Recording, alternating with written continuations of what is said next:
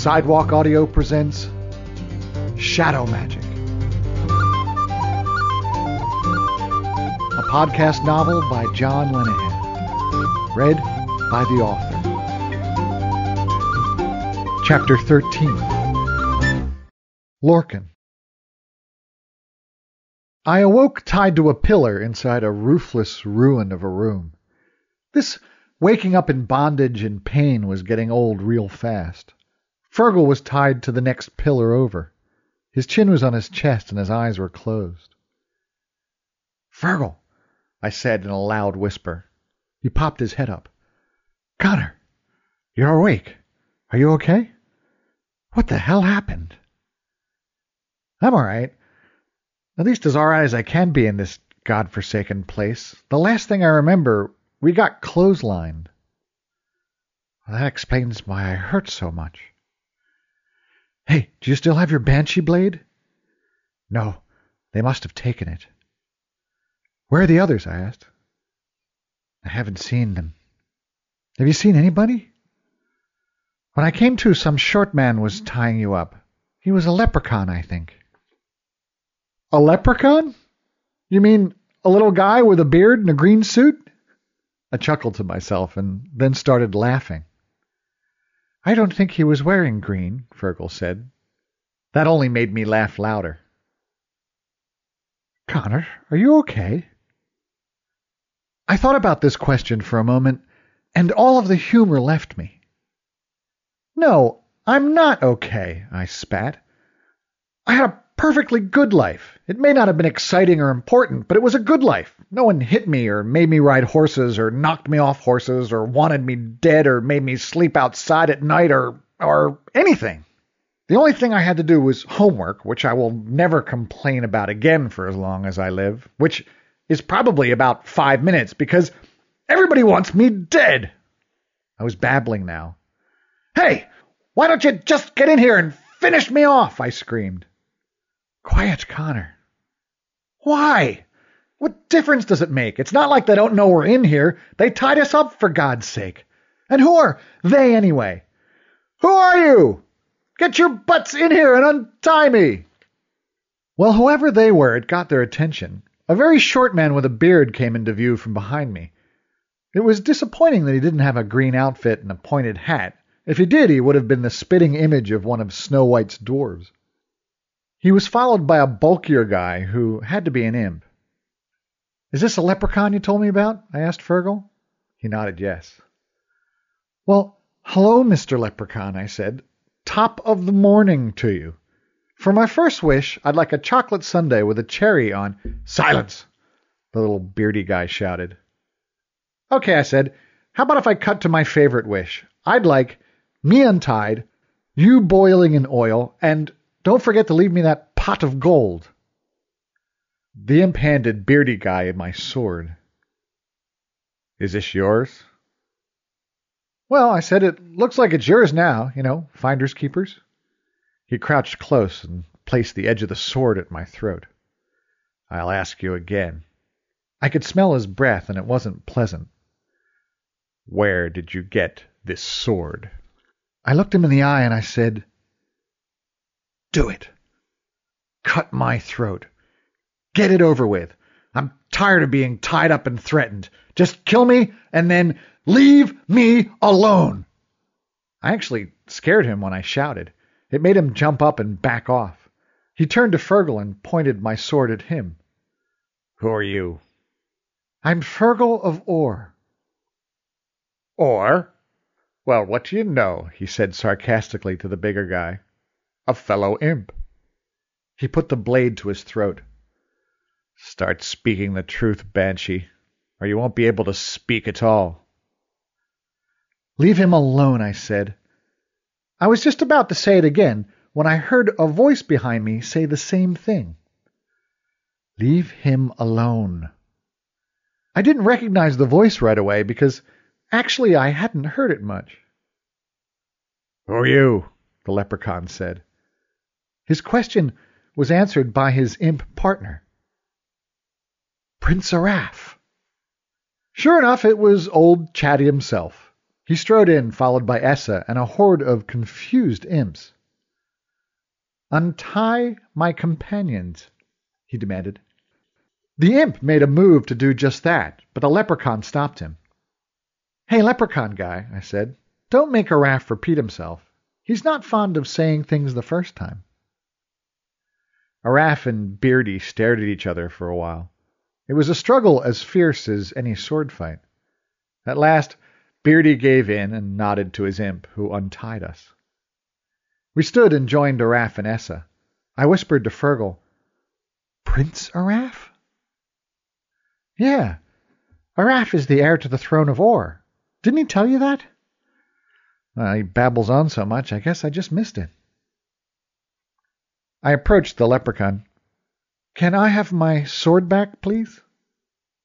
He reluctantly handed it to me and said, I would still like to know who you are and where you got this. The business of my companions, Araf stated, is of no concern to you. What is of concern to me is who you are, and why so many of my kinsmen are here. The stare down started again. Finally the leprechaun said, Lord Araf, if I may speak with you alone. Anything you wish to say, you may say in front of my comrades. This provoked another staring contest. At this rate, we were going to be here all day. Very well, leprechaun said. May I invite you all to join me in my headquarters for tea? Araf nodded. Hey, you wouldn't have any of that willow stuff, would you? I asked. It wasn't until I got outside that I realized where we were in the ruins of the Hall of Knowledge. The first thing I saw was a lone standing wall with a beautiful yellow and blue stained glass window in it. The window depicted a woman sitting in the middle of a willowy tree. Amid all of the destruction, it was amazing that the glass had survived. As we walked, imps and leprechauns peeked around corners to get a glimpse of the strangers. Beardy's headquarters had obviously been once part of the great library. Jared had told me that the library was a circular room surrounding a courtyard. What was left of it made my blood boil. I don't even like it when somebody folds down the corner of a cheap paperback. Here, heaped around the room were towers of partly burned books and piles of scorched manuscript pieces. The bookshelves that were still intact were blackened with soot. Who would do this to a library? Essa spoke first.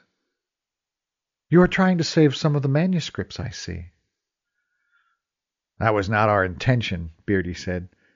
But none of us could stand to see it like this, so I have delegated a handful of people to try and make as much order of the books as they can. And what is your intention here? Araf asked. Beardy straightened and thought for a moment. I recognized the look. I'm sure I had worn it quite a bit recently. It was the look of someone who was deciding to tell the truth or not. I am Lorcan. Lorcan the leprechaun? I blurted out and laughed. Lorcan and the others gave me a dirty look, and I instantly apologized. I am Lorcan. I was chief engineer in the mines of Dor. Three years ago, I asked Lord Kealty what he was doing with all the gold now that he had stopped the allowances to most of the rune lords. For an answer, he imprisoned my wife in his tower and told me that the next time I had the audacity to ask questions, she would die. Over the next two years, I smuggled gold out to the rune lords who had been cut off, and I planned the rescue of my wife. I had not seen her for months. When I finally gained access to the tower, she was not there. I learned that my wife had been killed a month before, defending a fellow prisoner. No one had told me. He paused and then forced himself on. I knew that Kealty would find out I had been there, so I escaped. Ever since, I have been organizing this secret fighting force. We call ourselves the Army of the Red Hand. Our goal is to dethrone Kealty.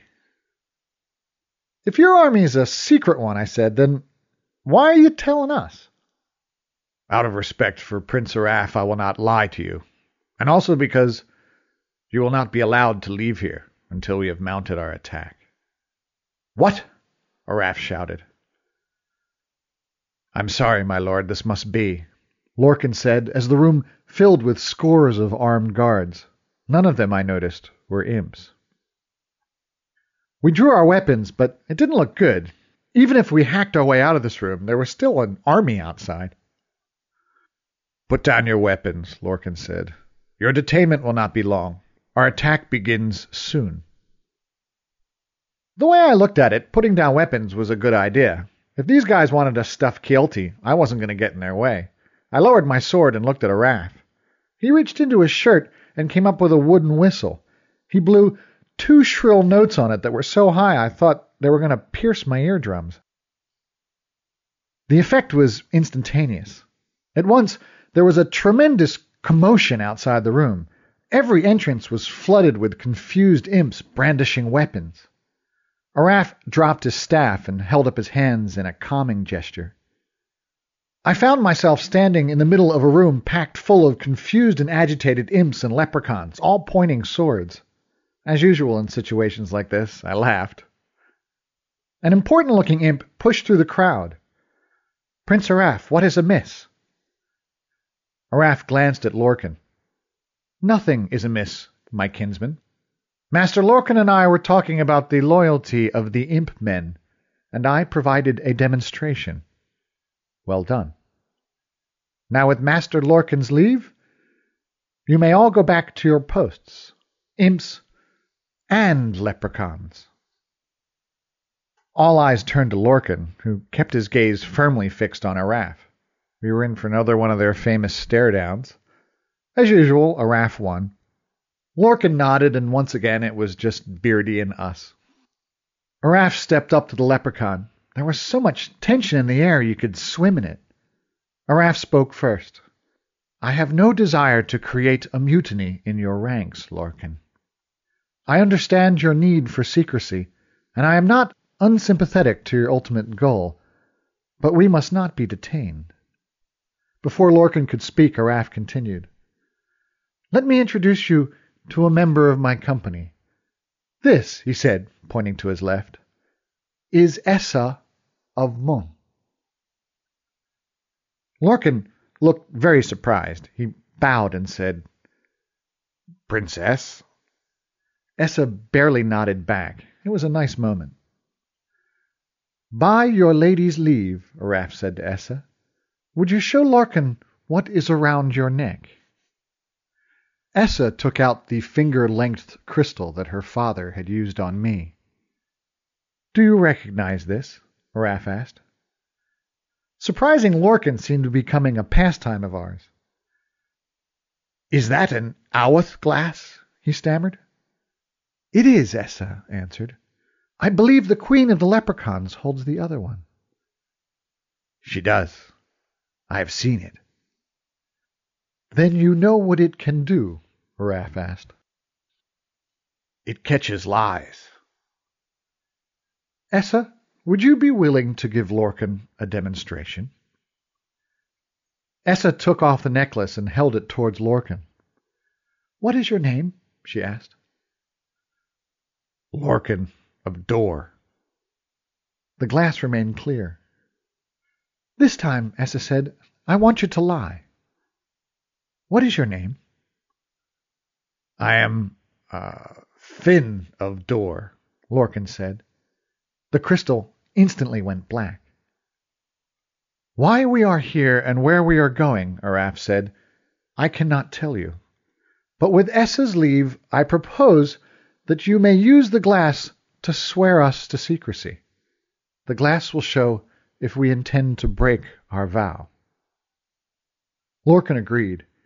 We all in turn swore to keep secret our knowledge of the Army of the Red Hand and their planned attack on Castle Dor. The glass remained clear. Lorcan returned the necklace and thanked Essa. I broke the awkward silence. Hey, what about that cup of tea you promised?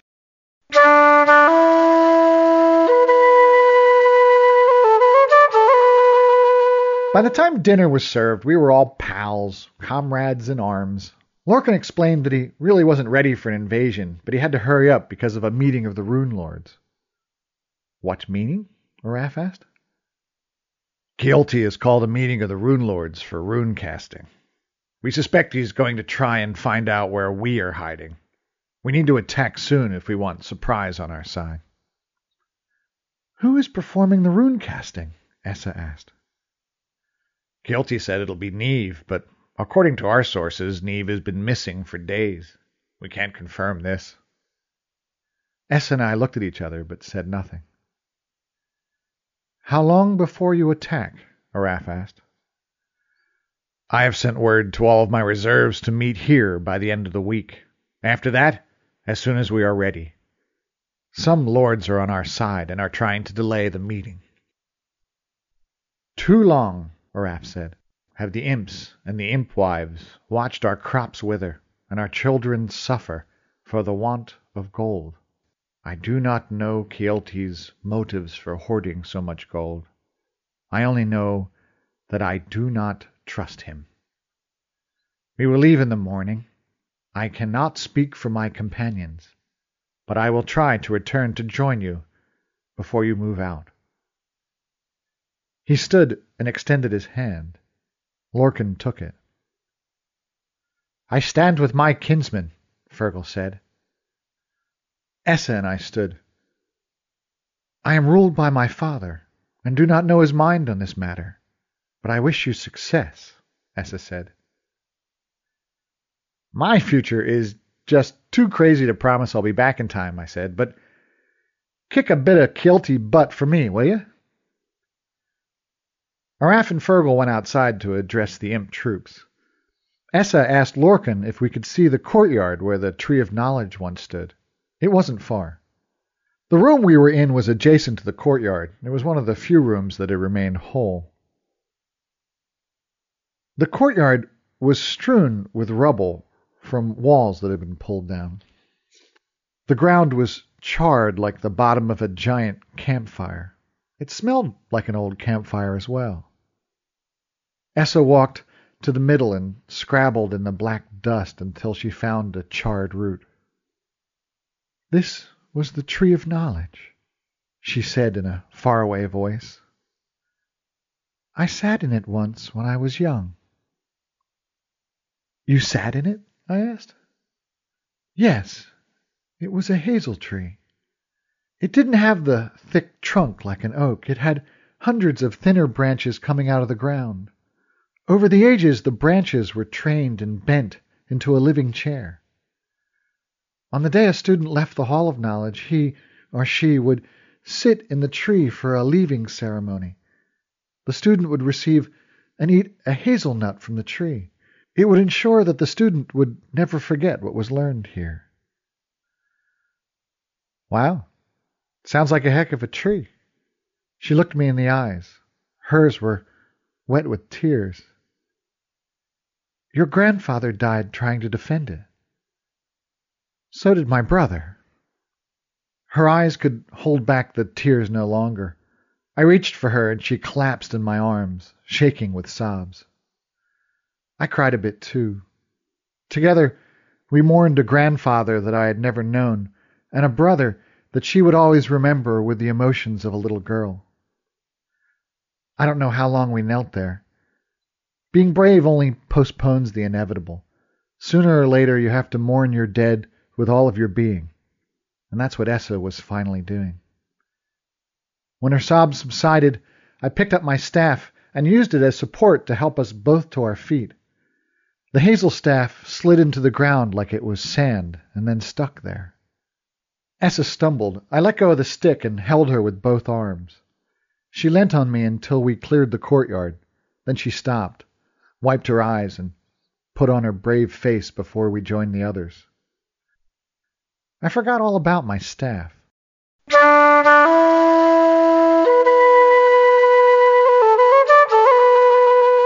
Essa was fine the next morning. We exchanged knowing glances at breakfast.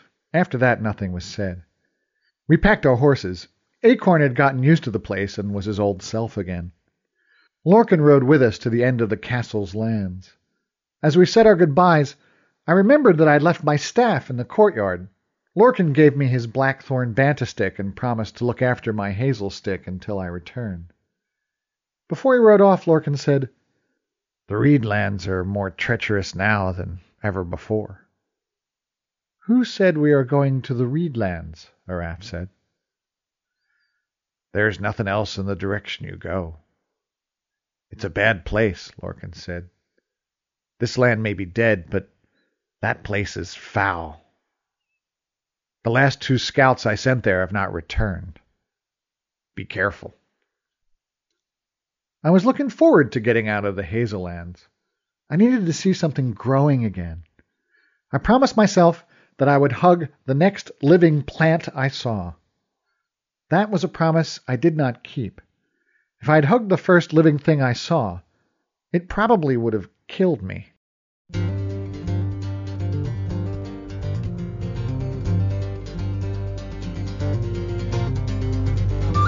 You have been listening to Shadow Magic, a podcast novel by John Lenihan. Music gratefully provided by Lunasa. To hear more of their fabulous music, please visit their website, www.lunasa.ie. That's www.lunasa.ie. For more information about Shadow Magic or its author, please visit www.shadowmagic.co.uk. Thank you very much for listening.